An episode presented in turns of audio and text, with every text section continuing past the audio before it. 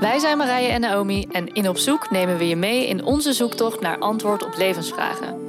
We interviewen experts over vernieuwende en eeuwenoude zienswijzen en hopen hiermee antwoord te krijgen op al onze vragen over gezond en gelukkig zijn. We hebben het over hypnose, Ayurveda, vorige levens, Reiki, cultural appropriation en nog veel meer onderwerpen waar je stiekem meer over wil weten, maar niet met iedereen over durft te praten.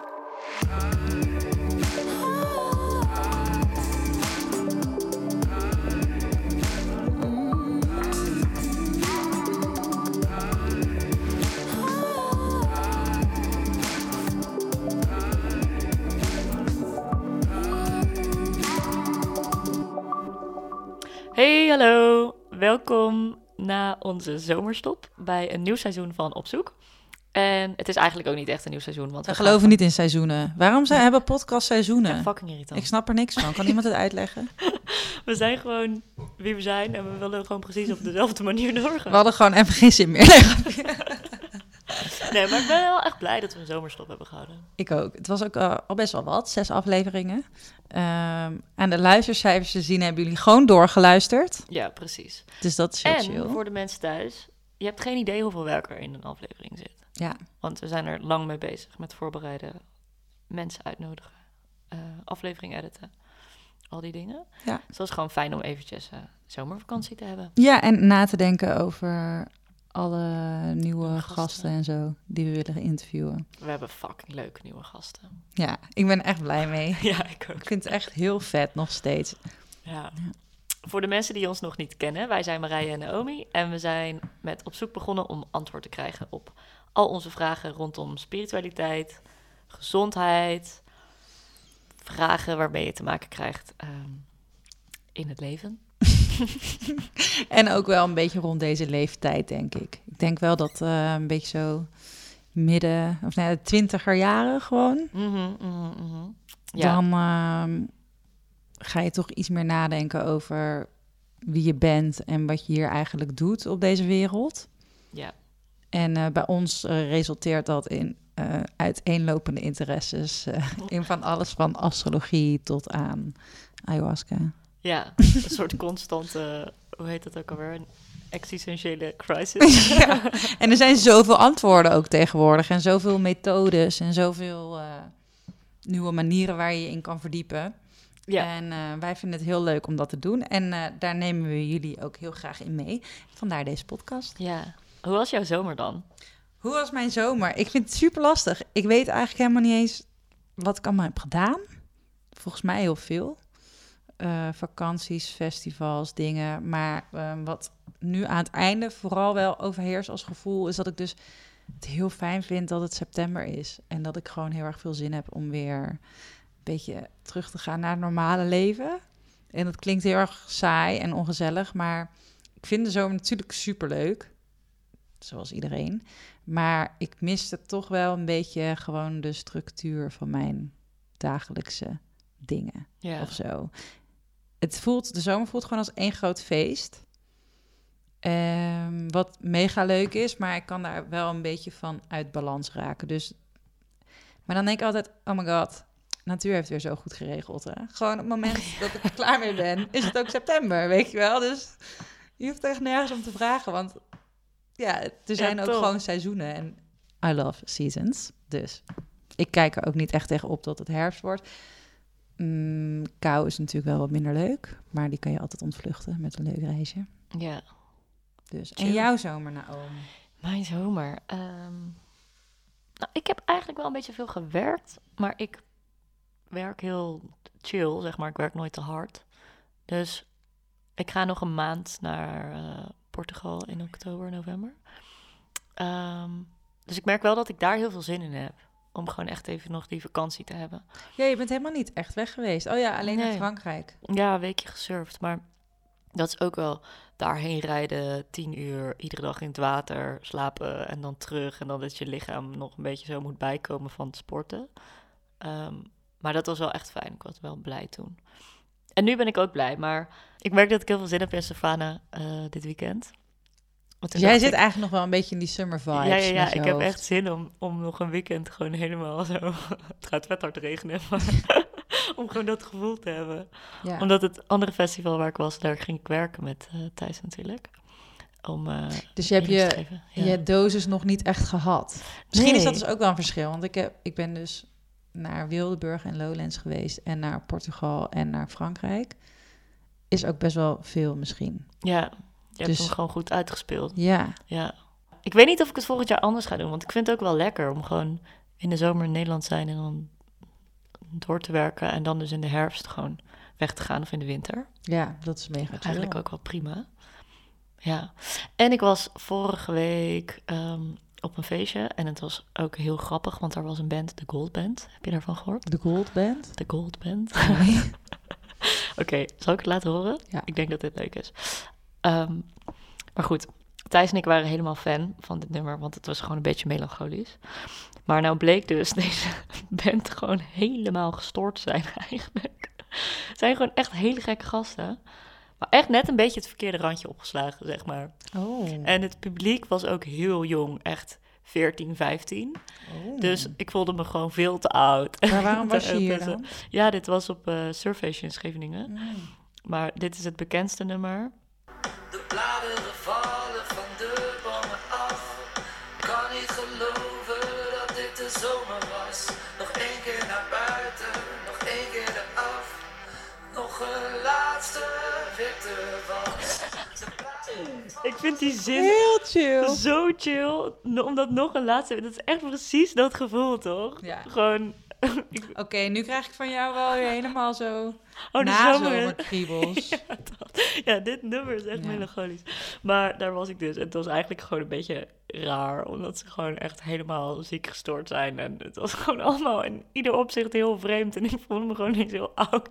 Dat ik dacht, oh ja, ik vond het een paar jaar geleden echt superleuk. En nu sta ik een beetje zo bij van...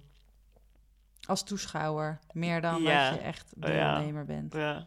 En ik zei ook van tevoren tegen een meisje die ik niet zo goed kende, dat ik daar vet veel zin in had. En zij was echt ziek aan het haten op die band. En ik echt zo, oh, zij is stom. ik dacht echt, oh, jij bent ook niet leuk.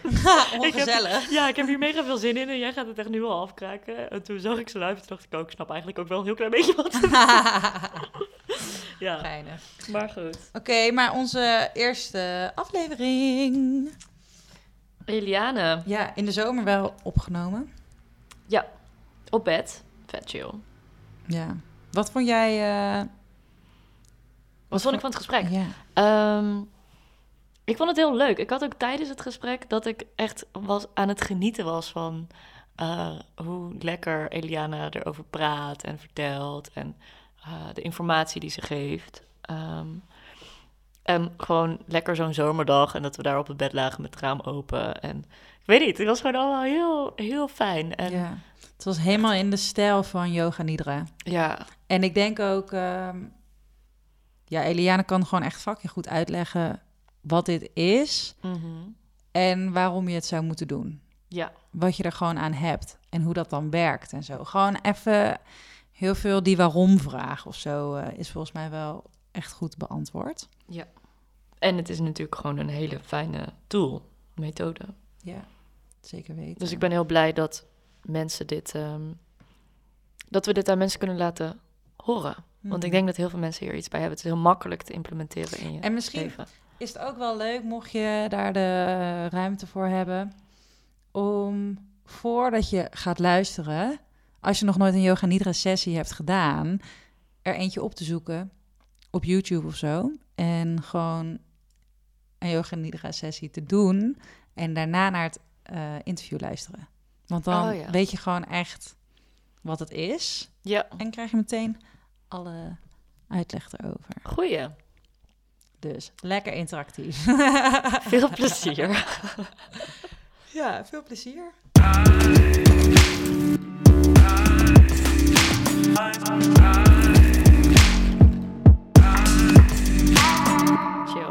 Eh, we liggen op bed bij Eliane Bernhard.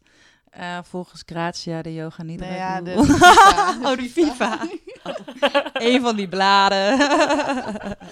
Ja, Yoga Nidra Guru. ja.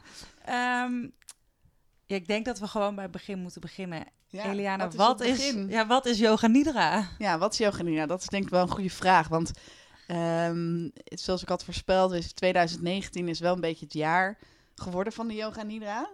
En dus dat vind ik al heel erg tof. Alleen hebben wel heel veel mensen bij het woord, volgens mij heel veel associaties, maar meestal niet de juiste. Dus daarom is het wel goed om, eh, om daar te beginnen. Ehm, want wat is het in ieder geval niet? Het is namelijk niet. Het heet wel eh, yoga. En het is natuurlijk ook uiteindelijk wel uit te leggen waarom die naam erin zit. Maar ehm, het is niet een, een. Ja, wat dat betreft heeft het weer weinig te maken met de yoga zoals we die nu veel kennen in de studio's. Want het is eigenlijk een hele, ja, een hele diepe meditatie. eh, slash hypnose, slash, slash techniek. Het is maar net wat je er zelf nog zeg maar in wil stoppen of uit wil halen.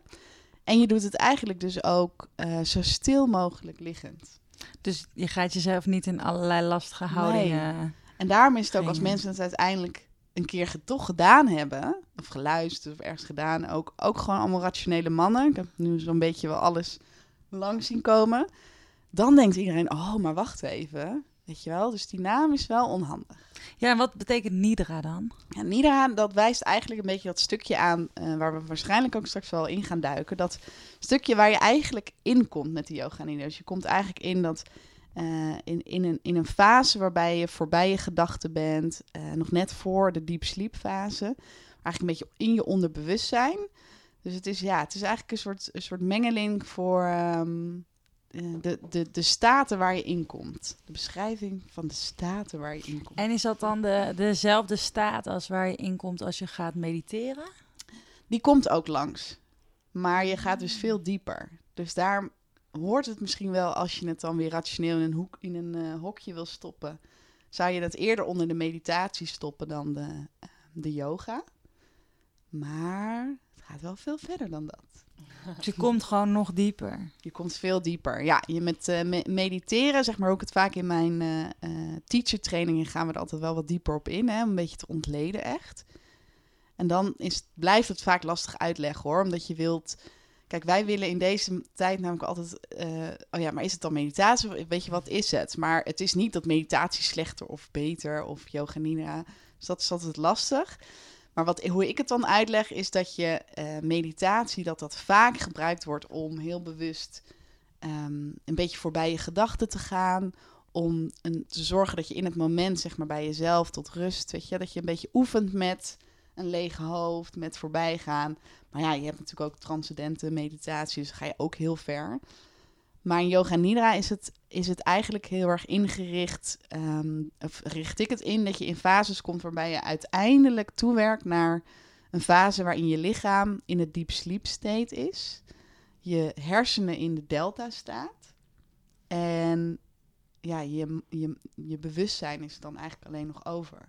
Wat is delta staat dan? Delta staat is eigenlijk de staat van je hersenen, waarbij je eh, mensen die bijvoorbeeld in, in het ziekenhuis bewust in coma worden gehouden, die brengen ze ook in de delta staat. En dat is bijna een soort flatliner, maar dat is de staat waarin, het is eigenlijk de meest herstellende staat voor je lichaam. Dus dan weet je zeker dat je mind niet meer in de weg zit. Ehm, en dan neemt je lichaam het eigenlijk over. En wat dus zo tof is, is dat dat in Yoga Nidra dus kan, terwijl je wel nog, ehm, ja, in ieder geval niet in slaap bent. Ja, het is echt tussen slaap en wakker in, Ja. toch? Ja. Ja. ja. met Reiki wil ik natuurlijk ook altijd dat mensen in die staat komen. Ja. En de vraag is hoe ver iemand van zichzelf zeg maar verwijderd is. Om daar dan naartoe te komen in 50 minuten of anderhalf uur. En mijn ervaring met jouw podcast is dus dat dat heel snel lukt. Het kan heel snel chill. gaan. Ja. Ja. En wat mensen dan vaak zeggen is, we hebben- we gaan nu al een beetje natuurlijk de details in, maar eh, ja, nee, maar ik val in slaap bij jouw sessies. Ja, maar dan zeg ik maar, ik zeg, is dat zo? Want als ik dan zeg, kom maar weer eruit, zegt ze, ja, dat weet ik wel altijd meteen. Mijn lichaam weet altijd meteen dat het klaar is. Zeg ik, ja, en daaraan kan je dus zien. Als je echt ligt te ronken, dan, eh, weet je, dan kom je er wel uit, maar dan weet je, oh ja, god, nu word ik helemaal wakker. Weet je Ja, wel? Dan ik dacht ook dat ik vaak in slaap val. Nee. Maar misschien is Ja, dat gewoon dus flatliner. niet. Ja. Grappig. ja. Maar daarom is het wel lekker, omdat het wel voelt, zeg maar, als, Yo, als ja. slapen. En Heel daarom is het ook zo makkelijk, omdat de yogis eh, duizend jaar geleden waren hier natuurlijk al mee bezig. En die ontdekten van, ja, je hoeft dus eigenlijk alleen maar dezelfde route af te leggen als die we eigenlijk al kennen. Dus jouw lichaam herkent hem. Ehm, maar je bent wel met een ander gebied bezig. Ja. En hoe bedoel je dat dan? Nou, omdat jouw lichaam weet al hoe die in slaap moet vallen. Dus die weet, oh ja, nu komt die fase, die fase. Dus die kan zich daar op een gegeven moment aan overgeven. Maar omdat, je, eh, hè, omdat ik natuurlijk mijn werk doe en blijf doorpraten en zo, hou ik jouw bewustzijn erbij. Ehm, dus dat is weer een nieuw gebied. Maar dat is heel moeilijk, omdat, eh, dat zullen de yogis eh, daar in de, in, de, in de Himalaya ongetwijfeld kunnen. Maar voor ons is het heel moeilijk om zelf Ja. Zonder route, begeleiding. Hè? Ik geloof heel erg in onafhankelijkheid. Maar je hebt in ieder geval een, een, een stem of een Ja, opname of nodig. zo ja. nodig, hè? Ja. Ja. ja. in het Taoïsme noemen ze dat de zeven fases tussen wakker en slaap. Oh ja. En dan, de- zeg maar, na slaap krijg je dus lucide, dus dat je Ja. bewust bent van dat je Ja. droomt. En daarna En dat is dus, dan- misschien is het leuk om Mhm. even meteen te koppelen. Dat Ja. is dus de theta-staat. Ja. Dus je hebt delta. Dus eigenlijk even voor Is de, delta de, zullen we die theta? staten voor de, even... voor de Ja, luisteraars. knal ze erin. straks er even inknallen, want die doet het Ja. altijd wel goed ook. Als ik daar, eh, als dat onderwerp in de training langskomt, dan zie ik altijd, oh lekker, wetenschappelijke informatie, waar we wat mee kunnen. Nou, dus hoe je vaak een sessie begint thuis of eh, eh, als je in een yogaschool aankomt, dan sta je heel erg in de beta-staat. En dat is eigenlijk de, de staat waarin we overdag de meeste tijd doorbrengen. En ehm, dat is een hele productieve staat. En het lastige van die staat is dat het heel erg in dit moment is en in je mind. Dus dat is een staat vanuit waar je eh, kan werken en je kan voortbewegen door de wereld. Maar er komen geen creatieve ideeën. Het gaat een beetje op de automatische piloot. Je hebt niet door hoe je lichaam zich voelt. Ehm, dus het is ook een staat die, waar je eigenlijk ook weer niet te veel tijd in door wil brengen. Nou, en wat je dan bijvoorbeeld met yoga nidra, wat zo fijn is en zo makkelijk, is dat je eh, gaat liggen. En zodra nou ja, ik een beetje begin te praten, dan gaat, gaat jouw systeem, jouw hersenen, om het daar even bij te houden, die gaan al heel snel naar de alfa-staat. En dat is die staat waarin je dan voelt van, oh ja, wacht even. Oh, ja, oh, ik ben toch wel moe, of, eh, maar wel, het is wel fijn om daar te zijn. Nou, en in een yoga nidra, bij meditatie blijf je vaak daar. En in yoga nidra ga je dan eigenlijk verder. Dus je gaat, eh, nou wat jij net zei, van de, die lucide staat, dat is ehm, een breed, hè, daar zitten inderdaad nog wat meer fases bij, maar die hoorden eigenlijk bij de theta staat van je hersenen. En dat is wanneer je, misschien kan je dat wel herkennen, dat je eh, misschien in een diepe meditatie een keer hebt gezeten, dat je denkt, huh, ben ik nou een droom of ben ik nog erbij? Oh, er komen allemaal verhalen langs, maar ik, die komen en gaan, maar ik doe er eigenlijk niks mee. En dat is een staat die ik heel tof vind, omdat je daarmee eh, vragen aan je intuïtie kan stellen. En daarmee kan je eigenlijk, ehm, ja, dat kunnen hele, hele toffe dingen gebeuren. Zoals ik daar, ik ga ook vaak dan naar die staat om te checken van, oh ja, moet ik, eh, moet ik wel deze training gaan opzetten? Of eh, waarom komt die ene persoon nou steeds weer langs? En dan vraag ik dat en dan krijg ik een heel, krijg ik gewoon, er komt gewoon wel een antwoord op. En dat is, hè, nou, daar doe ik heel veel mee in mijn sessies bij mensen. En dan ga je daar voorbij, want het idee van yoga nidra is wel dat het niet alleen maar actief eh, met allemaal vragen en dingen bezig zijn is. Dan ga je naar de delta-staat. En dat is dus die, die staat waarin ehm, je lichaam normaal in een diep sleep is. Dus een flatliner, die krijg je dus ook vaak niet echt mee. Dus er zijn, het, het is, er zijn dus uitzonderingen dat je heel bewust bent dat je daarin zit. En dan voelt je lichaam echt compleet verlamd. En nou, dat, dat is eigenlijk het, het, het, het, ja, meest magische blissmoment, zeg maar. Ja. Dus het kan ook wel voelen alsof je ja, misschien een heftige trip, maar dan op een positieve manier. Ehm, en dat is dus de meest herstellende staat voor je lichaam. Ik denk dat ik dat één keer heb gevoeld. Na, een, ehm, na die, eh die armor massage. Oh ja, Toen ging ik daarna in Dat is in met, inderdaad met een soort breathwork en eh Ja. dan kom je daar aan het Holy eind. shit, Ja. ja. Ja. Toen Ja. was echt... Ja, en daar moet, willen ze ook vaak dat je daar lang in blijft liggen. Ja, Zodat eigenlijk je lichaam en alles wat er los is gekomen en al die Ja. shit, die gaat dan, eh, gaat je lichaam zelf bepalen wat hij daarmee doet. Ja. ja. En daarom is het zo belangrijk eh, om. Daarom zeiden ze eigenlijk ook bij yogalessen de sh- de shavasana aan het eind. Maar ja, dan hebben ze vaak dat tot het laatste moment bewaard. Ja, dus dat is veel te Ja, kort. dat is heel kort. kort. Ik kan me Maar dat is eigenlijk een van de belangrijkste onderdelen. Ja, ja, ja. Dus ja, ja, dan kom je echt niet in de... Nee, ik moest dan ook echt een beetje pure chocola eten om een soort van weer, de uit... ja, Ja. weer een soort Ja. van eh, Ja. terug te komen in die andere staten, Klopt. zeg maar. Ja, Ja, dat kan best wel een overgang eh, Ja. zijn. Ja. Oh, maar ik vind het wel ehm, heel fijn uitgelegd. Ja. Oh ja, en wat daarna, want dat, dat is wat ik dus laatst ook eh, een paar keer op mijn eh, eh, stories, want ik, ik heb dus een Instagram-account, wat ik heel leuk vind om. Ik vind van Instagram altijd van ja, je kan of je kan hele mooie plaatjes doen en eh, eh, of je kan dus gewoon dit soort dingen vertellen. En volgens mij vinden mensen dat wel, gaan ze daar wel goed op. Dus laatst vertelde ik, en dat vond ik van ook een mooi inzicht, dat we hebben nu die staten, die weet je. Na een yoga nidra sessie of een hele relaxed yogales, waarin je dus ook de tijd hebt gekregen om in die fases te komen, dan blijf je dus daarna nog in de alfa staat gedurende de dag. Kijk, als jij een heel druk programma hebt, dan zit je natuurlijk zo weer in de, in de beta.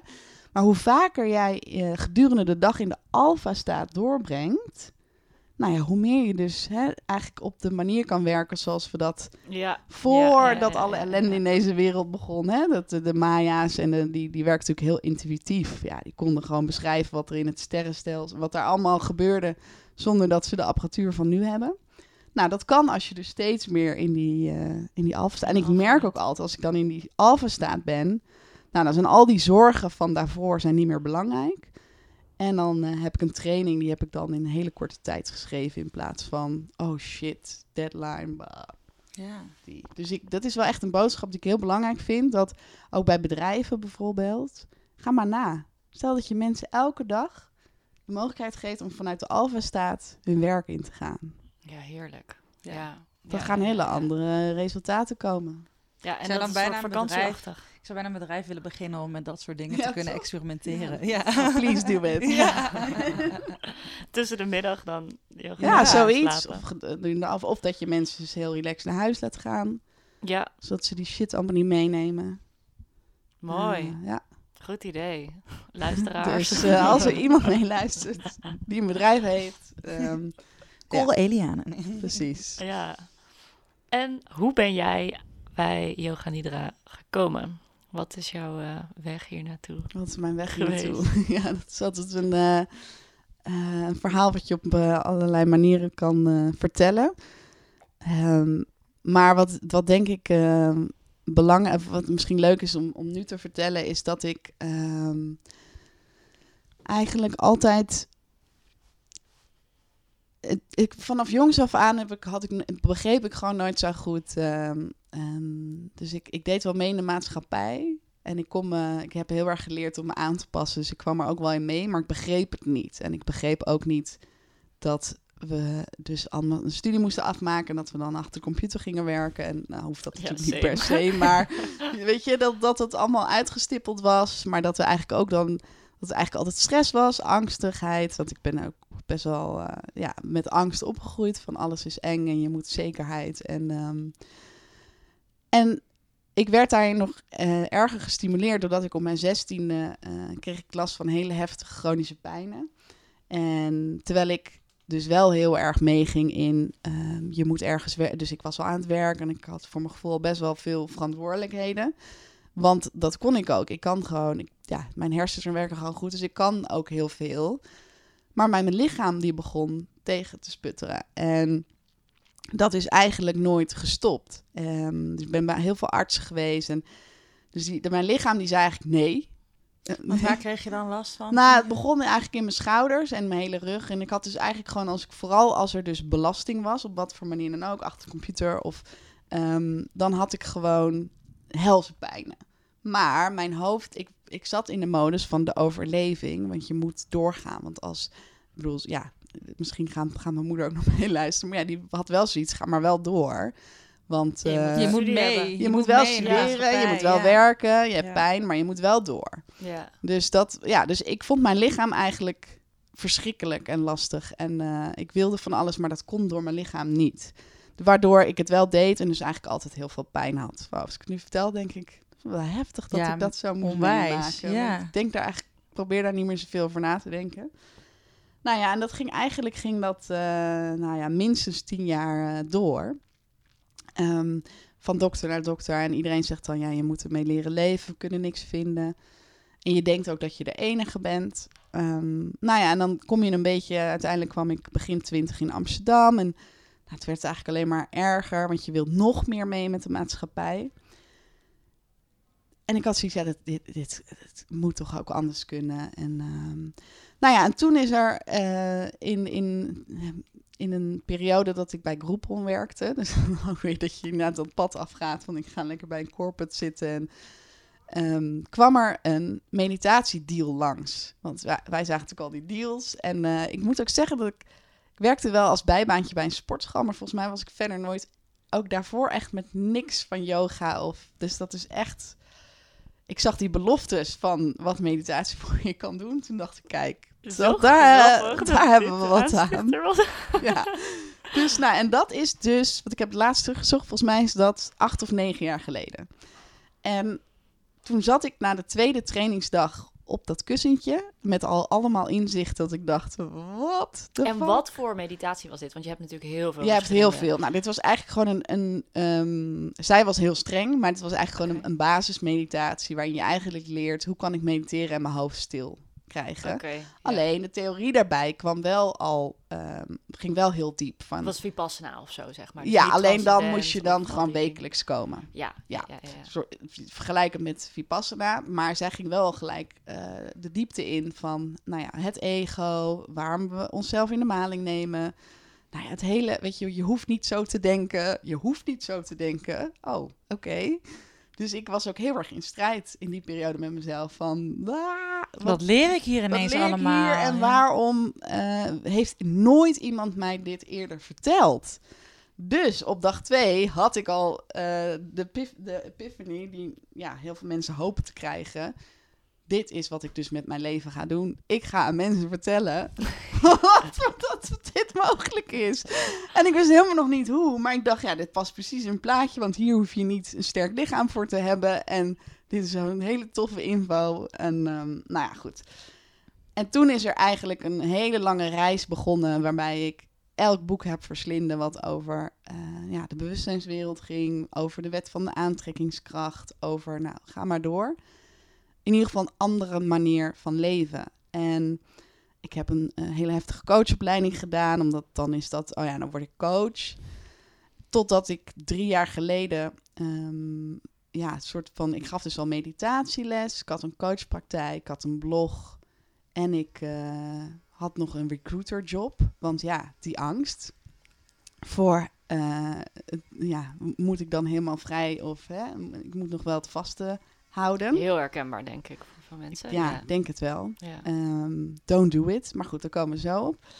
En toen kwam ik in een hele heftige burn-out. Alsnog, terwijl ik natuurlijk eigenlijk al met alles bezig was. Maar toch nog steeds niet echt genoeg luisterde. Of ik had gewoon die angst nog. Die Ja, overtuiging, wat, ja, angst. wat waren dan de overtuigingen waar je Nou ja, mijn grootste mee- overtuiging die ik altijd heb meegedragen, of dat zijn er een paar, ehm, zit hem heel erg op ehm, bang om eh, toch geen geld te hebben. Bang dat je dan het niet overleeft. Bang om ook mensen om me heen weer teleur te stellen dat ik het weer niet. Want ik, ja, ik, doordat ik natuurlijk heel vaak ziek was, werd ik ook wel ontslagen. En eh, ja, dat werkte natuurlijk niet echt. Ja. Dus ik, ja, ik, ik dacht, ik ben het misschien ook niet waard om eh, zo groot te worden. Ehm, en als ik nu loslaat, wat dan? Maar ja, door die burn-out, dus dat is zo mooi. Daarom ben ik helemaal, eh, ja, ik ben niet voor de burn-out, maar vaak wel wat, ze, wat ze daarna Wat brengt, gebeurt. ja. Goeie wake-up. call, Wake-up ja. call, ehm, die ik natuurlijk al duizend keer had gehad. Maar kennelijk, eh, ik bedoel, mijn zestiende begon dat natuurlijk al hè, met die pijn. Ik zie dat gewoon als allemaal burn-outjes. Eh, ja, toen, toen kwam ineens yoga nidra op mijn pad. Want ik gaf al meditatieles en toen was het, ja, wil je niet ook yoga nidra geven? En toen dacht ik, oké, maar wat is het dan? Toen heb ik een training gedaan en toen bleek dat ik daar eigenlijk stiekem dus wel heel erg... Want ik deed aan heel veel zelfhypnose, ik deed aan hele diepe meditaties. Ja, toen heb ik na die training een eerste sessie gegeven in Amsterdam. En iedereen had zoiets van, hallo, wat is dit? Kan je dit vaker doen? Nou, en toen is het eigenlijk het bal, ja, is echt letterlijk het sneeuwbaleffect ontstaan. En er waren wel natuurlijk al veel mensen met yoga nidra achter de schermen bezig. Maar ik ben toch een soort van, ja, gewoon gaan staan ervoor. En nou ja, eh, de, vandaag de dag ehm, gaat, dat, eh, gaat dat heel hard. Ja, Ja. zeker. Dus dat is een beetje eh, hoe ik in ieder geval bij de Yoga Nina ben uitgekomen in een, in een noodsdop. Ja. Superleuk. Ja. Ik zit even te denken. Ik vond het heel mooi. Ik, voor de luisteraars even wat achtergrondinformatie. Ehm, want mijn eerste live sessie bij jou was denk ik anderhalf, iets langer dan anderhalf jaar geleden. Ja. Bijna twee jaar geleden. Twee jaar geleden, denk ik, ja. En dat was zo vet, jongen. Ja, dat was bij Bluebird. Toen zei Thijs van, nou, ga je mee? En ehm, volgens mij waren er echt 40 mensen of zo. Ja, wel Echt veel. Bij Bluebird was die les dat altijd, ja, dat is eh, 25 mensen of zo. Maar helemaal niet vervelend, hè? Gewoon Nee. echt heel... Dat ik echt dacht, wow, het is hier echt eh, vol, weet je wel. Er komt veel, komen veel mensen op. Helemaal donker. En toen weet ik nog dat ik echt zo diep... Ik denk gewoon in Delta zat. Ja. En mijn hele lichaam was een soort van verlamd. Ja. En mijn rechterbeen... ik had een, eh, een beetje resterende... eh klacht aan mijn, aan mijn enkel. Ik was een keer van mijn fiets afgevallen en dat was een soort van helemaal goed genezen, maar het zat altijd nog een beetje te zeuren. En toen ging dat been zo shaken. Oh, nee. Ja. En toen dacht ik, hè, wat gebeurt er? En daarna heb ik gewoon nooit meer last gehad Dat heb van je die nooit verteld. Maar ja, toen spraken we elkaar natuurlijk niet zoveel. Nee, ja, ik zei wel naar de rand tegen jou van ja, mijn been was aan het, eh, oh ja, ik weet aan het trillen. Ja, maar dit is dus wat er gebeurt in die Echt staat. Jouw lichaam die beseft, oh, daar zit iets. En jij bent kennelijk ehm, gezegend met het feit dat je dus in die overgave hebt kunnen stappen. Mm, want ja, dat ja, is ja. voor sommige mensen best alsnog heel lastig. Ja. En dan gaat je lichaam zelf eh, aan de Ja, slag. En zo zijn er dus heel veel verhalen van mensen die al hun hele leven zo'n scheve ruggengraat hebben. Bijvoorbeeld, hè, dit vond ik een mooie. En die dan tijdens de sessie een klik horen. En dan, Wow. de, het is niet bij mij gebeurd, hè, maar bij de teacher die ik, eh, die, ik, die, ja, die ik dan volg. En die heeft daar heel veel voorbeelden van. En dat mensen dan, en dan opstaan en dan, weet je wel, dan, dan is het nog steeds niet helemaal recht, maar gewoon nooit meer last van hebben. Echt van die chronische dingen. Eh, want dat heb zo, zo het verhaal natuurlijk nog niet helemaal afgerond. Maar ik vertel natuurlijk ook over mijn chronische Mhm. klachten. Eh, nou, misschien voor de luisteraar. Het is ooit eh, in, de, in de categorie fibromyalgie geplaatst, wat ik heb. Nou, dat lijkt ook weer heel erg bijvoorbeeld op Lyme. En het zijn allemaal van die Oh ja. toch wel een beetje vage... eh, waar ik nu eigenlijk achter kom dat... Ja, misschien moet je het ook maar geen diagnose geven. Want het zit gewoon heel erg in het feit dat je... eh, waarschijnlijk heel veel stress hebt gehad. eh, niet naar je lichaam luistert, maar doorgaat. Nou ja, en dan ontstaan er gewoon vage dingen in je lichaam. Nou, vandaag de dag moet ik nog steeds opletten, zoals iedereen, wat ik op gedurende de dag doe. Qua energie en afspraken. Maar ik heb gewoon eh, letterlijk 80%. Dus in drie jaar tijd heb ik het voor elkaar gekregen om 80% minder klachten te ervaren. Waardoor ik bijna pijnvrij ben. Nou, ik kan nu weer janken, want dat had ik op mijn zestiende, of nou ja, in ieder geval rond mijn twintigste, want dan is, was het een beetje op een hoogtepunt, nooit kunnen, nooit, never. Wow, echt, ik vind het zo fijn dat je dit vertelt. Want er zijn, ja, ik zie natuurlijk veel mensen door de week, cliënten, Oh, ja. die ik ook probeer uit te leggen, zeg maar, dat je lichaam een eigen intelligentie heeft Ja. en spreek dat aan of la- en laat dat zelf zijn werk doen, het zelfgenezend vermogen. Maar dit soort voorbeelden hebben we gewoon nodig, Maar denk is ik. dat misschien iets waar we ook nog wat meer ehm, op in kunnen gaan? Want die term die jij net ook noemt, van dat zelfgenezend vermogen. Mhm. Ik hoor dat steeds meer en het klinkt gewoon fantastisch. En ik denk dat ik steeds meer begin te begrijpen wat het is. Maar zou je kunnen uitleggen wat daarmee wordt bedoeld? Ja, en wat er misschien dan bij mij is gebeurd om het dicht bij mezelf eh, Ja. te houden. Ehm, want wat ik dus heb ervaren, het is twee, is, is nou ja, hoe ik, ik, ik word steeds intuïtiever, hè? dus je, je, gaat, je gaat er gewoon vanuit dat wat jij denkt dat dat ook de waarheid is. Dus wat ik denk dat de waarheid is, is dat het bij mij tweeledig is. Ten eerste, ehm, omdat ik toch wel probeer om dagelijks een half uur een sessie te doen. Komt je lichaam iedere keer in een staat waarin je jezelf uit de weg gaat. En ehm, je lichaam dus eigenlijk zegt van oké, go. En wat bedoelen we dan met het zelfhelend vermogen van je lichaam? Is dat je lichaam eigenlijk een, ehm, een, een, eigenlijk een hele apotheek heeft aan mogelijkheden. En waar het, het is nou, misschien is het nog, misschien moeten jullie een beetje knippen in dit. hè. maar het is terug te halen naar het feit dat je in je lichaam eigenlijk een heel eenvoudig systeem hebt. En dat systeem is je, eh, je zenuwstelsel. En daarin hebben we een, een gaspedaal en een rempedaal. En wat wij eigenlijk doen is dat we als mensen non-stop op dat gaspedaal staan. En veel te weinig op het rempedaal. En het rempedaal zorgt er juist voor die rem dat je stofjes gaat aanmaken die ervoor zorgen dat alles wat in onbalans in je lichaam is door stress, want stress, geloof mij lieve kijkbuis eh, en kinderen, dat zit in 90% van de gevallen onder eh, ziekte. En doordat je dus dat, die rem steeds vaker intrapt, lanceert je lichaam allerlei eh, hormonen, neurotransmitters, stofjes om eigenlijk de boel weer in balans te brengen. Dus wat je eigenlijk met yoga nidra doet, is dat je constant op zoek gaat naar de homeostase van je lichaam. En homeostase is, alles is perfect en in balans. Maar wij in deze maatschappij, in de westerse maatschappij in ieder geval, zijn eigenlijk bijna nooit in die fase. Ehm, en alles wat dus niet klopt, wat daarvoor in de weg zit om in homeostase te komen, gaat jouw lichaam eigenlijk als een apotheekje en als een artsje gaat dat in samenwerking met alles. Met je hersenen, met je hart, je bloed. Gaat dat gaat kijken wat mist er en wat moet er aangemaakt worden. Het is toch echt bizar dat niet iedereen dit Nee, weet. dat is gewoon verschrikkelijk eigenlijk. Ja, ja want ik denk heel bij hoeveel artsen ik ben geweest. En die ook zeggen letterlijk... eh, je krijgt, ik heb, nou, dat durf ik ook wel te vertellen, ik heb ook antidepressiva uitgekregen. Ik, heb, ehm, ik ben bij alle soorten artsen, ik heb kijkoperaties gehad. Ik heb, ehm, maar niem, niemand, en dan zegt ze, ja, je moet ermee leren leven. Maar kennelijk waren er dus nog mogelijkheden, want ik heb er nu bijna geen last meer van. Ja. Dus dat, dat is gewoon, eh, ja, dat is heel verdrietig eigenlijk. Ja, Maar goed, laten we het positief benaderen. Ja. Het is fijn dat we steeds meer ontdekken wat er mogelijk is.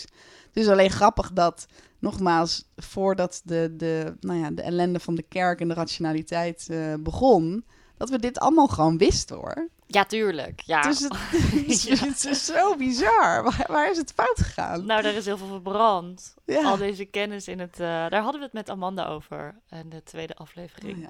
Ehm, natuurlijk heel veel Oosterse kennis is bewaard is gebleven in India en in China en ja. Japan. Ehm, maar dat hier alle druïdische, Keltische kennis Ja, want ja, de verbrand. Kelten, zijn, die Kelten wisten dat ook allemaal. Hè? Ja. ja. maar burned it all. Ja, nou ja, dus nu hebben we de Yoga Nidra volkeren. Guru om ons te herinneren.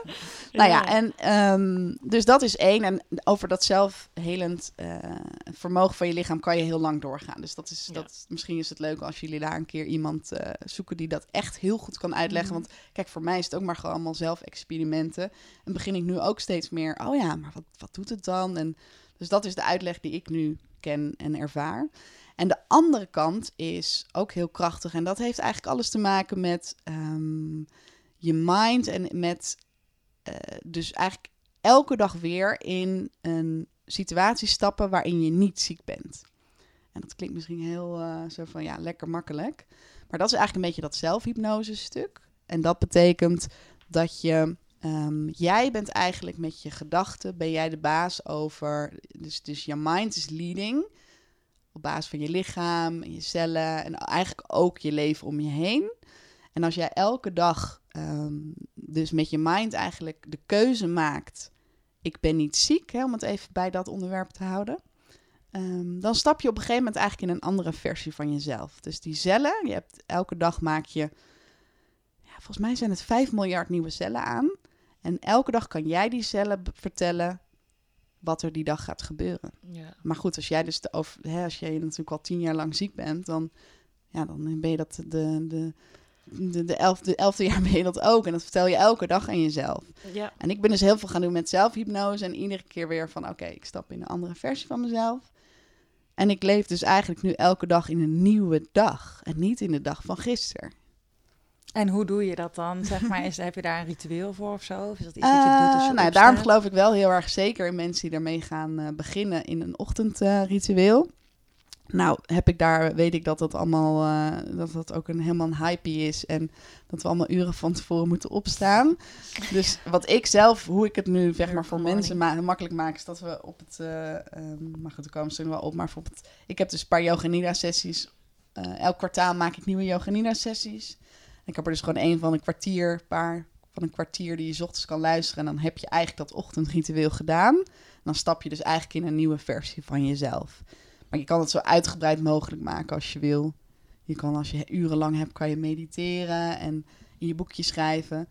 En ik noem het tegenwoordig de eh, CEO-meeting met mezelf. Dus ik doe dan een yoga nidra sessie. En dan bespreek ik met mezelf... Oké, wat gaan we vandaag doen? En dan vraag ik ook aan mijn intuïtie... En dat Wat doe je dan jij? als je in die staat bent. als ja, dat doe ik na de eh, yoga nidra. Dus ik heb inderdaad nu een paar yoga nidra's ontworpen... waarin je dat soort vragen en dingen dus doet. En daarna doe ik dan wel eh, de CEO-meeting, dus gewoon eh, eruit. Maar ja, dan zit je natuurlijk nog in die alfa-staat. En dan vraag je in je intuïtie, oké, wat gaan we vandaag doen? Nou zijn dat natuurlijk niet altijd antwoorden die je misschien als drukke ondernemer wil horen. Maar dat is wel Ja. een tweede. Ja, Maar ja, daarom geloof ik toch wel in dat, ehm, ja, in dat ochtendritueel. Dat heeft mij ook uit de burn-out gehaald. superleuk. Ik denk heel inspirerend ook voor veel mensen. En ik vind het mooi wat je zegt over die cellen en het regenereren daarvan.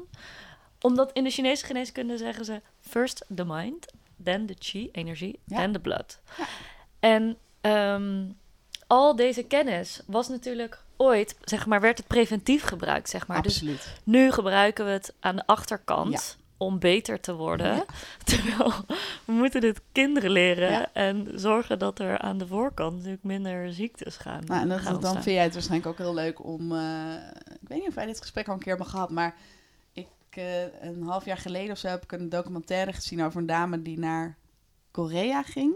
Mhm. En die ging daar, het onderwerp was natuurlijk burn-out. Die ging daar met een dame op pad die, eh, nou ja, die gewoon wel westerse instelling, maar dus die zich een beetje kon, eh, ja, kon inleven in ons. En die ging eigenlijk vertellen hoe ze daar in Korea mee omgingen. En dat je daar dus ook een arts hebt die je vanaf jongs af aan hebt. Maar die heb je niet om naartoe te gaan wanneer je ziek bent.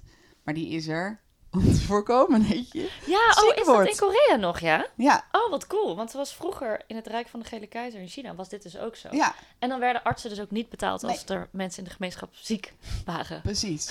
Dus, Ja, En daar ga je dus ook dus. Oh, dat is nog een ander zorgsysteem. bepaal je dus ook wat, je, wat goed is voor jou om te eten. Kinderen gaan Ja. al jongs af aan naar de meditatietrainingen. Eh, dus daar zit ook, daar zit ook niet eh, symptoombestrijding, maar is gewoon vanaf jongs af aan. Ja, Kijk, en dan kan je daar natuurlijk altijd zelf nog keuzes in gaan maken. Of je daar eh, ook daadwerkelijk wat mee doet. Maar het is een hele andere instelling. ja, hè? Ja. Dus niet, oh ja, we we hebben kinderen. Weet je, ik, ik had best wel een, stressvolle jeugd, omdat ik het dus gewoon allemaal niet zo goed snapte. Ehm, en dan word je eigenlijk gewoon op een gegeven moment aan je lot beetje overgelaten. En dan word je over ontslagen. Ja, het is een hele andere volgorde. Ja, ja, precies. Ja, ehm, je hebt nu natuurlijk House of Deep Relax. Zou je daar wat meer over kunnen vertellen wat je eh, daar precies mee doet en hoe het is ontstaan? Ja, heel graag. Ehm nou ja, House of Deep Relax is nu eh, de baby die dit jaar... eh, ik, ben, ik even voor mijn gevoel een kind aan het... ik heb een baby gebaard en die ben ik nu eh, de wereld aan het inbrengen. Nou, ik ben dat daarom is wel leuk met eh, Naomi, want de, ehm, de, de vriend van Naomi die heeft een tijd geleden, toen ik al eh, yoga nidra sessies in Amsterdam aan het geven was, toen voelde ik natuurlijk al, kijk, dit is wel iets, de, de 90% van de mensen kwam terug naar de lessen. Nou, dat hadden ze natuurlijk nog nooit gezien eh, bij de yogascholen. Dus ik mocht ook overal blijven. maar ja, dat was ook gelijk wel de valkuil, want ik werd dus ook overal gevraagd. En ik dacht, ja, dat, dat is toch gek. Dat ik nou de e- ben ik nou de enige? Dus dat snapte ik al niet zo. Nou, dat was waarschijnlijk niet zo, maar wel die in ieder geval eh, ervoor uitkwam. En toen ben ik eerst begonnen met, met twee verschillende dingen. Eén met, dus met Thijs, de vriend eh, van Naomi, gaan opnemen. Twee mooie professionele yoga nidra sessies. Die heb ik toen op YouTube gezet. Omdat heel veel mensen vroegen, kan ik dit ook thuis doen, jouw lessen? Nou, die zijn viral gegaan. En ik ben andere teachers gaan opleiden. Omdat ik dacht, ja, ik kan het gewoon niet in mijn eentje. En, eh, en ik wil gewoon dat iedereen weet wat yoga nidra is. Nou, toen is daar eigenlijk ehm, in samenwerking met eh, Lisette, een goede vriendin van mij, zijn we daar steeds verder. Want zij is heel goed in branding en strategy. Toen dachten we, we moeten toch wat volwassener daarin gaan worden. En toen is daar eigenlijk de, ja, de, de, eh, het platform uitgeboren. Als in, ik wil een huis bouwen online, wat ook offline natuurlijk zijn ding moet, maar ik wil de wereld over. Dus nou ja, dan moet je toch groots en online gaan denken. Waar mensen eh, in principe ook niet meer uit weg hoeven. Waar je eh yoga nidra sessies online kan luisteren, zo vaak als je wilt. En dus die, ja, dat, nou ja, dat magische wat we net hebben besproken, gewoon dagelijks thuis kan ervaren. Dat je ook naar live sessies kan als die er zijn. Maar vooral dat we het ook steeds dieper maken. Dat je steeds meer kamertjes opent waarmee je, eh, nou ja, eigenlijk misschien wel de mensen die jullie ook spreken, ehm, dat alles een beetje samengebracht wordt in één huis. Waardoor je niet die eeuwige zoektocht met allemaal losse linkjes en allemaal losse mensen, want dan stopt hij namelijk nooit. En hij mag echt wel gewoon ergens stoppen. Dat je gewoon een paar mensen hebt waarvan je weet, nou, dit, die zijn goed voor mij.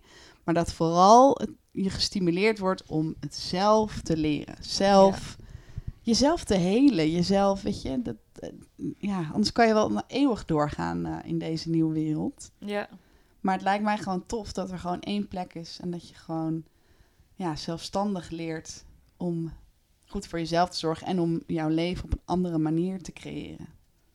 En hoe dat er dan nu uitziet, is dat het een eh, online platform is waar verschillende Yoga Nidra podcasts van ja, te is eigenlijk nu is het voorna- vooral nog vergelijkbaar met een, eh, als jullie het kennen, een headspace. Dus een plek waar je voornamelijk dus inderdaad een abonnement neemt op de Yoga Nidra sessies. Die er allemaal echt helemaal fantastisch gestyled uitzien. En het zijn allemaal aparte reisjes. Dus ik, ja, ik ben er heel trots op eigenlijk. En dat is, dat is nu de eerste kamer eigenlijk die we hebben geopend. Nou, het gaat al zo goed dat ik bij jullie wel de primeur mag geven... dat we dus over een paar maanden ook een app hebben. Ja, dat is helemaal Yes. fantastisch. Daar ben ik echt heel dankbaar voor. Want ja, dat, dit zijn gewoon allemaal, weet je, het is... Ja, je, je denkt dan over een jaar gaan we wel een app. En eh, nou, dat komt dus nu al. En ja, en dan gaan we dus inderdaad verder kijken van hoe kunnen we nou nog meer deurtjes openen. En waar hebben mensen behoefte aan om... Met Yoga Nidra wordt er zoveel vaak losgemaakt. Dat je denkt, hé, hey, Ja. maar Ja. wat gebeurt hier? Ja, cool. En, eh, en, en mijn droom is dus, daarom gaan we het ook allemaal in het Engels ook omzetten. Dus het blijft Nederlands-Engels. Want ja, mijn missie is eigenlijk dat iedereen op de wereld een keer een yoga nidra sessie moet hebben kunnen doen. En dan ervaren wat er, eh, wat er eigenlijk in op zo'n makkelijke manier mogelijk is. Want we moeten al zoveel. Ja, heerlijk. Gewoon, Echt heel vet. Maar en, ehm, dus doordat jij eh, nu dan dit platform hebt, House of Deep Relax, je zegt het zelf al, het is ook online. Ja. Ehm, ik vraag me heel erg af ehm, hoe je dan werkt als online ondernemer. Ik denk niet dat jij iedere dag naar een kantoor gaat en daar van 9 tot 5 aan je platform werkt. Hoe Nee. ziet dat er voor jou uit? Nee, nou, dat is inderdaad eh, ehm, mooi dat je erover begint. Want dat hoort eigenlijk ook natuurlijk wel bij mijn persoonlijke reden waarom ik dit natuurlijk op deze manier inricht. Ehm, is dat het eigenlijk heel grappig is, doordat je dus op een gegeven moment eh, ja, ben ik natuurlijk gaan leren over visualiseren en je toekomst eh, bedenken en zien, dromen. En dan, ja, dan hoop je dat dus die wet van de aantrekkingskracht werkt, dat je dat naar je toe trekt. En ik kan dus eigenlijk wel zeggen dat ik momenteel nou ja, ben begonnen met het leven van mijn dromen. Omdat ik dus een situatie heb gecreëerd waarbij ik heel veel mensen bereik. Maar het niet uitmaakt waar ik ben.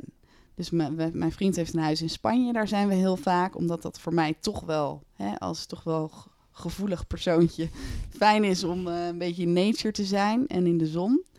En, ehm, en toch zoveel mensen kan bereiken. Dus ik werk elke dag nog wel heel hard hoor. Dus dat mag ook. Het is een start-up, dus ik hoop dat dat minder wordt.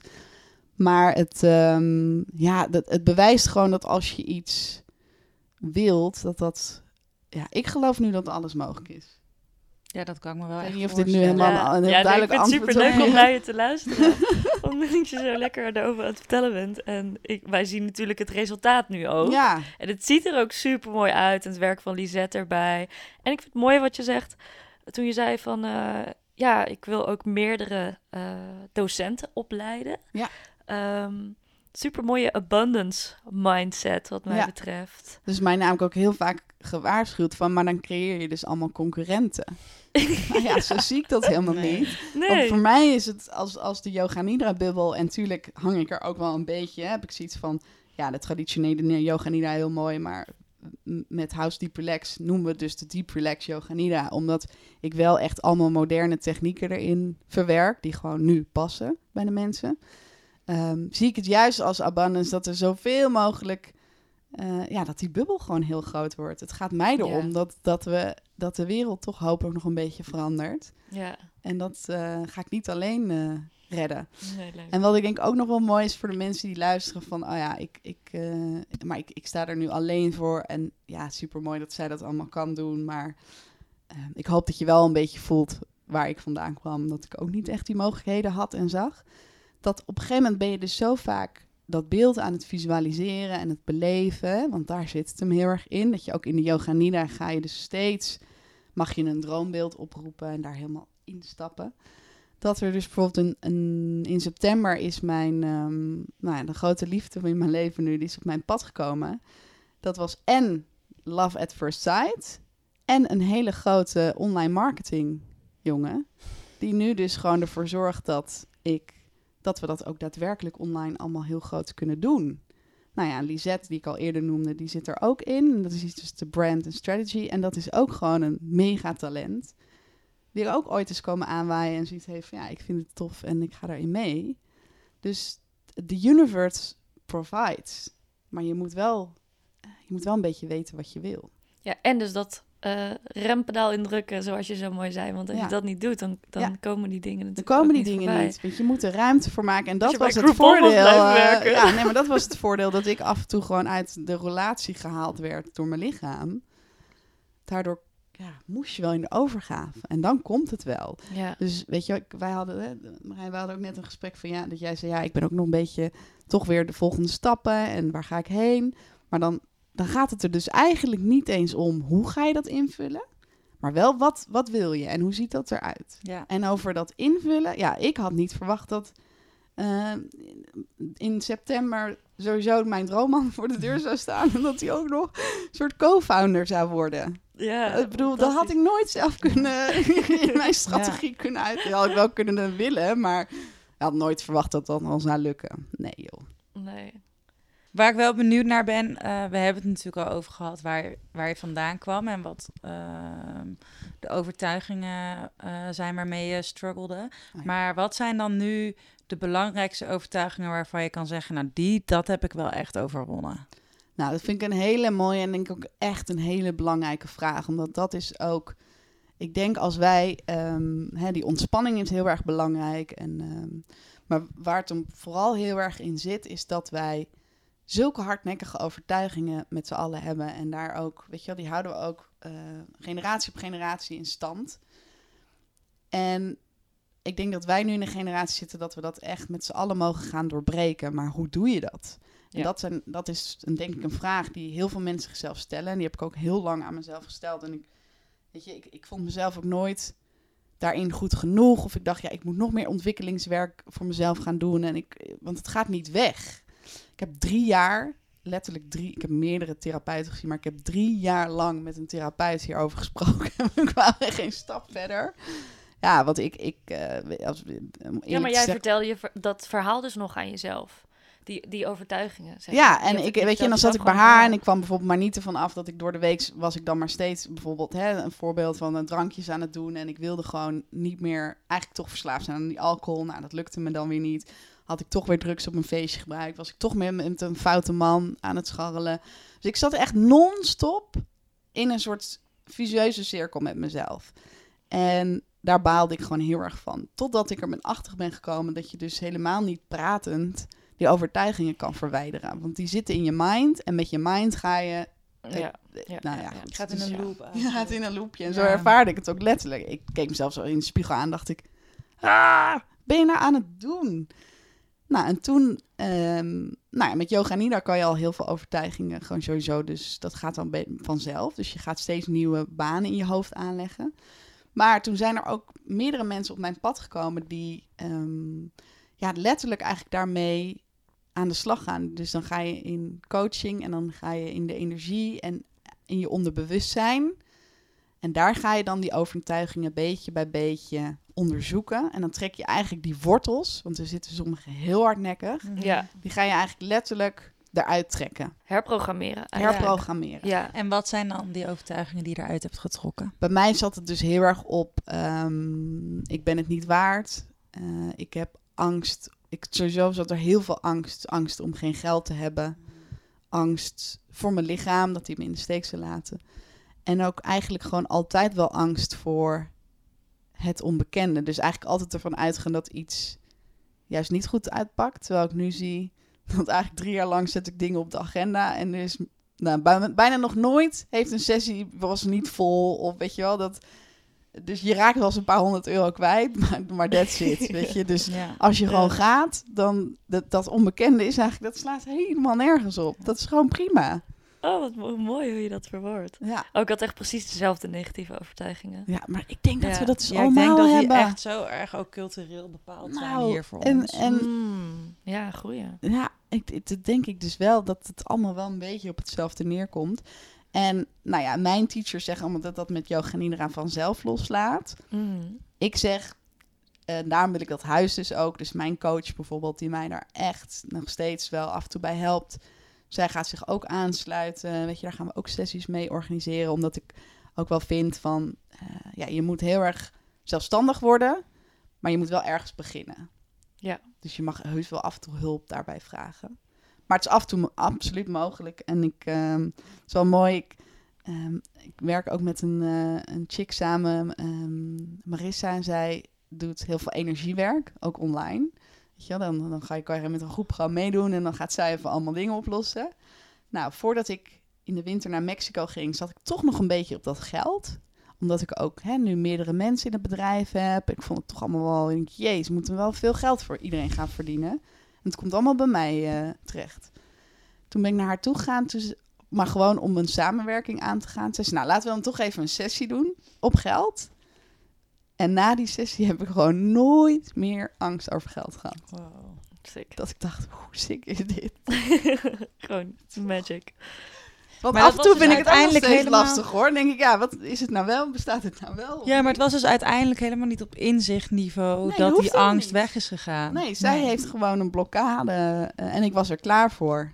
Ja. En, en echt hoor, als je meeluistert, ik ben, ik ben gewoon eh, een heel aards en eh, nuchter persoon. Alleen ik zie gewoon steeds de bewijzen. En Ja. denk ik, dat aards, het spiritueel is helemaal niet spiritueel. Dat is gewoon een gedeelte van onszelf wat we gewoon niet eh, Ja, als aanspreken. mens Ja. sta je tussen hemel en aarde, zeg maar. Wij zijn de, de Ja. verbinding eigenlijk tussen de hemel en de aarde, zoals ze dat in de Chinese geneeskunst zo mooi zeggen, vind ik. Ja, Ja, maar dat zijn we een beetje vergeten. Absoluut. En waar ik nog op in wilde haken is, ehm, omdat jij dus door je pijnen, dus eigenlijk noodgedwongen op het eh rempedaal moest drukken af en toe. Ja. Wat ik nu heel veel om me heen zie, is dat mensen zo lang wachten en dan of een heel heftig ongeluk krijgen, of ehm, ja, ik weet niet wat er allemaal gebeurt uiteindelijk. Ja, of inderdaad een heftige burn-out of zo. En dan eh, zijn dat vaak ook mensen die in eerste instantie nog niet willen geloven dat dat ongeluk dan een Mhm. soort van de ja, want bedoeling die was of ongelukken zo. die horen daar ook bij. Ja, Ja, ja. Absoluut. Oh, daar geloof ik heel erg in. Maar dan maak ik het eh, meteen alweer een beetje space. Maar ik geloof er ook heel erg in. Ja. En ja, ja en eh, ja, ze- het gaat natuurlijk zelfs verder dan eh, ja, misschien ook kanker. En, eh, maar goed, het, het lastige is dat je mensen willen heel graag met burn-out en zo willen ze daar dan inderdaad nog wel in meegaan. Maar als je dat soort dingen zegt, dan, ehm, ja, dan raak je wel een gevoelige snaar. Ik denk ook dat iemand dat ook alleen... Ja. Ja, iemand moet daar zelf achter komen, zeg dat maar. Is, en dat is ook, Ja. dat ieder heeft zijn eigen pad. En, en vaak als je inderdaad denkt alle antwoorden te hebben, wil je mensen daar ook heel erg in helpen en sturen om ze. Hè, ik probeer mensen ook de snelweg te bieden, zodat je niet vanaf je zestiende tot je 34ste. ehm, nou ja, ik ben dan nu al wel een tijdje, denk ik dat ik het wel voor mezelf op orde heb. Maar ja, dan gun ik je ook gewoon die, die snelweg. Maar aan de andere kant, ehm, ja, is het ieder zijn eigen pad. Ja. En, en ook als je zit te luisteren, probeer daar ook berusting in te vinden. Als je nu denkt, ja, maar zij en ik en waar en nee. Ehm, zolang je dus inderdaad wel durft dat rempedaal in te trappen. Ik denk dat het daar begint. En jezelf gunnen. Want daar zit hem in, hè. Dat gunnen. Als je daarmee begint van... Ik gun mezelf ruimte en ik gun mezelf ook de tijd. Ja, dan ga je een beetje je openstellen. Maar als je altijd vanuit Ja. angst... En ik, ik, ja, maar daar zat ik heel lang in. Dan kan het dus inderdaad heel lang duren. Ja, ja die ik ben het waard. Ja. Ik ehm, heb nog één vraag. Ehm, wat zijn de ehm, belangrijkste lessen die je hebt geleerd nu je eigenlijk echt als online ondernemer werkt? Ja, ja, dat is mooi dat we iedere keer Goeie vraag. Want, jij, jij haalt dus weer even goed terug. eh. de belangrijkste lessen als online ondernemer. Ehm, nou ja, dat dus eh, alles mogelijk is. Ehm, dat ook zeker als je dus ook zit te luisteren en je denkt...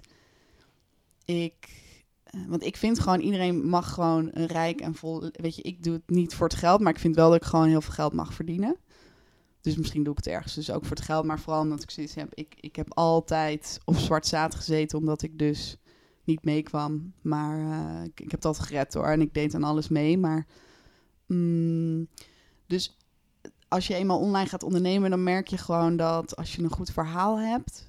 Dat er gewoon, eh, ja, dat is het voordeel van deze, deze tijd waar we in zitten. Alles is gewoon mogelijk. En je moet ook gewoon gaan. Je moet gewoon gaan. Je moet, weet je, wij hebben nu een perfecte website. Nou, de achterkant is nog lang niet perfect. Maar je moet gewoon gaan. En andere belangrijke lessen. ehm, verzamel de juiste mensen om je heen. Bespaar niet. Bespaar niet op een business coach. Bespaar niet op een goede freelancer die een hele dikke vette huisstijl voor je maakt en een strategie voor je bedenkt. Ehm, ik, want daar zie ik nog wel vaak in dat mensen durven gewoon niet zo groots te denken. En die blijven het dan allemaal in hun Niet, durven niet te investeren in Niet zichzelf of in hun bedrijf. Je bent het waard. En het geld, hoe meer je investeert, hoe meer er terugkomt. En dat heb ik ook moeten leren. Ik, Ja. ik was bij yogascholen les aan het geven voor eh, netto misschien 18 euro per les, weet je wel. Ja. Ja. En er Ik ben vind je dat trouwens zo steeds, lang maar dat is een hele andere met één discussie. zo'n les. Ze moest weten hoeveel energie dat Ja. Zo, ja. En totdat ik ineens, weet je wel, toch die overtuigingen waren weg. En dan denk je, huh? ja. Wat ben ik nou aan het doen? Oh, wat goed dat je dat vertelt. Want eigenlijk omgerekend denk ik, ik ga even meedenken. Want zo'n les duurt anderhalf uur. Zo'n les duurt soms anderhalf uur en dan moet je ook nog erheen. En je En- dat les bedenken van tevoren, schrijven. Want je werkt met tekst natuurlijk. Met teksten. Ben je gewoon Je ziet heel veel mensen. Na de rand nog even eh, coachen half. Ja. Het been trilde, komen mensen vertellen. Dan ben je gewoon acht uur op die Wow. Ja, maar dat is sowieso Super vet eh, wat je nu dan een allemaal ramp in de, in yoga-wereld. Ja. ja. Maar ja, ga, ga online. En vanuit daar kan je ook weer offline. Hè? Maar het is gewoon, laat jezelf gewoon zien. ja. Zit even te denken of er nog meer belangrijke lessen uit zijn voortgekomen waar mensen wat aan hebben die zitten te luisteren. Ehm, ja, blijf authentiek. En durf ook gewoon. eh, ik denk juist hoe meer je gewoon eh, lekker je, je ellende en daaruit je hero eh, deelt. Ja, dan, dan wordt het ook een stuk mooier online. Ja. En hoe zorg je er dan voor dat je eh, zo min mogelijk achter de computer bezig bent? zeg Ja, dat zijn hele goede vragen. ik denk toch, ja, gewoon accepteren dat het eerste jaar, wa- wat je ook gaat doen, het eerste jaar is altijd gewoon investeren. Hoeveel je ook visualiseert. En eh, vooral dat je ook gewoon ziet wat er ineens allemaal mogelijk wordt. En dan blijf je gaan. Ehm, en daarom is dan komen we weer terug bij die CEO-meeting. Als je dat echt, eh, dus ik wil daar ook echt wel nog wel meer over gaan delen hoor. En zoals mensen mij een beetje gaan volgen. Maar als je namelijk 's ochtends echt al eh, jouw agenda mm, hè, op basis van je CEO-meeting gaat bepalen en gaat bepalen wat maakt vandaag de meeste impact, ehm, ja, dan zou je eigenlijk dus dat omlaag moeten kunnen brengen. Ja. En steeds meer uitbesteden, iedere keer weer. Ja. ja, ik vind het heel leuk. Ik ben echt fan van yoga nidra. Ook omdat ik doe natuurlijk zelf reiki. Dat is, dat is mijn lievelingspractice. Yes. Maar daar kan ik ook voor in bed blijven liggen. En yoga nidra, daar kan ik ook voor in bed blijven liggen. Ja, maar jij het zo blij chill. met je, omdat, om, als je het op jezelf toepast, kan je gewoon in bed. eh, Ja, ja, ja. Reiki is gewoon liggen. Ja, Dus- dat is ook heel chill, hè? Nou ja, Ja. Dat, zou, dat zijn dus allemaal, zou dat eigenlijk gewoon een beetje in dat huis ook. een beetje je aan jezelf zitten, zeg maar. Ja, nou ja, dat Maar kan iedereen wel. Ze liggen voor jezelf zitten. Ehm, waar kunnen mensen jou vinden? Volgen, naar je luisteren, naar je Ja. kijken. Nou ja, wat ik eh, eh, dus net al zei, is dat ik dus een... eh, ik heb een persoonlijk Instagram-account, maar ook eentje van ehm, House of Deep Relax. En misschien is het, als je het inderdaad interessant vond, de dingen die we besproken hebben, leuk om misschien op beide accounts te volgen.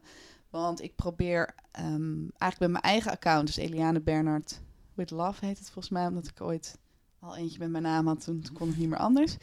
Maar daarin ga ik eigenlijk heel erg in op. Daar probeer ik ook een beetje een soort van realistisch beeld te geven van eh, wie ik ben, wat ik doe. En probeer ik ook een beetje aan te sturen op. eh, laten we gewoon met z'n allen eh, authentiek zijn. Laten we ook gewoon de klote momenten delen. En ik denk dat ik daarop als aanvulling ook op wil zeggen dat het hem heel erg zit. Weet je, ik herken namelijk als je luistert en denkt van, oh, ik, ik weet niet waar ik moet beginnen of ik, ik zit niet lekker in mijn vel, maar anderen gaan wel. En het, het zit hem heel erg in dat we, we hebben heel erg iets gecreëerd dat we altijd dus ergens naartoe moeten werken. En ik denk dat het hem juist heel erg zit in dat je dus leert te communiceren met jezelf. En daardoor er dus ook achterkomt. Want sinds ik yoga nidra doe en de laatste drie jaar dus helemaal mezelf ben geworden, hoef ik dus ook niet zoveel meer. Dus ik vind dat online ondernemen en zo, dit vind ik nu allemaal helemaal tof. Maar verder, ja, zet mij gewoon een week in een hutje op de hei en ik, ik vermaak me wel. Dus het, ik, ik, we mogen een beetje af van dat ik moet mezelf altijd maar ontwikkelen en ik moet dit en ik moet eh, iedereen bijhouden en, ehm, en ik moet alleen maar mijn goede momenten delen. Dus nou ja, daar is natuurlijk een beetje op aan op dat account. En House of Deep Relax op Instagram is eigenlijk gewoon wat we over de yoga nidra hebben besproken. Nou, daar probeer ik zoveel mogelijk van dat soort feitjes te delen. Ook als er nieuwe sessies zijn. Nou, dus daar vind je eigenlijk alles over echt yoga nidra nu op dit moment. En dat is dan, ehm, ja, dat is dan natuurlijk het haakje op ons eh, platform www.houseofdeeprelax.com.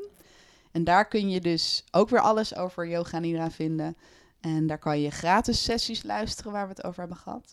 En daar kan je een abonnement nemen op, ehm, ja, op, op de, de, de, elk kwartaal een hele mooie nieuwe serie. Met eh, ochtendsessies, middag, avond. En dan is het heel chill, want dan hoef je dus alleen maar op de bank of in bed te liggen. En dan ga je elke keer weer op een andere reis. Hoeveel sessies staan er nu live? Er staan er nu 14 live. En elk seizoen eh, hebben we dan na drie maanden hebben we weer een lanceringsdatum, zeg maar. En dan komen er in ieder geval zes nieuw bij. En soms plaatsen we tussendoor ook nog eh, wat eh, cadeautjes. Super fijn. En ehm, ja, de, de reacties. Ik zeg al, we gaan naar een app omdat we ook wel zien hè, dat het, het moet gewoon natuurlijk, je moet gewoon meegaan met. Maar je moet ergens beginnen. Mhm. Dus zo zijn al die, weet je, Spotify was Ja. er ook niet meteen. En YouTube kan je ook pas sinds kort offline. En, maar ehm, ja, de, wat, ik weet eigenlijk helemaal niet wat ik wil zeggen.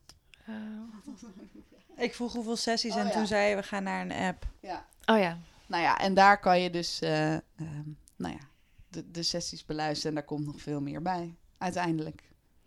Dankjewel. Ja, thanks. Ja. Heel leuk. Ja, Want ik vind het ook heel tof wat jullie eh, ik vond het heel gezellig. doen. Ja. Lekker op bed. hè? Ja, Ja, echt zo dat vaker chill. doen, ja. Nou, ik heb dus ook wel eens, dat zei ik net tegen jullie, webinars gegeven. eh er deden meer dan 100 man mee. En dan zat ik gewoon op mijn bed. En dat benoemde ik ook. Ik dacht, dit is gewoon een nieuwe tijd. Ja, echt hè? Niet zo spastisch doen. Hoppa. Ik zit hier op een hele mooie locatie. Ja. Ja. ik zit gewoon lekker op mijn bed. Lekker op Chill. mijn bed. Ja, want dat is de relaxed.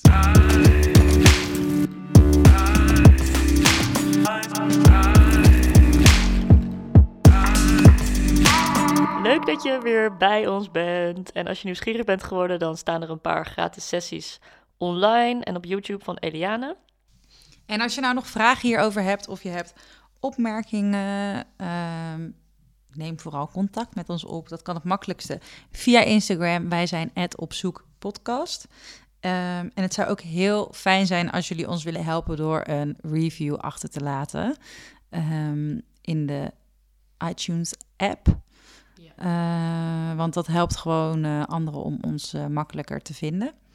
Dus dat zouden we amazing vinden. En daarnaast worden we ook super blij van jullie berichtjes op Instagram. Ik Echt word heel er erg. heel blij van. Echt mega leuk om iets van jullie te horen. En ook voor ons gewoon. ehm, je gaat met zo weinig. Of wij gingen met weinig verwachtingen eigenlijk ehm, deze podcast maken en deze gesprekken opnemen. En het is gewoon heel leuk om te zien dat je luisteraars hebt die niet gewoon je vrienden of je familie zijn. Dus ja, en als mensen er echt iets aan hebben, dan ja, dat motiveert mij ook wel weer om dit gewoon eh, door te gaan zetten. zeker weten. Ja. Oké, dankjewel. Dank je.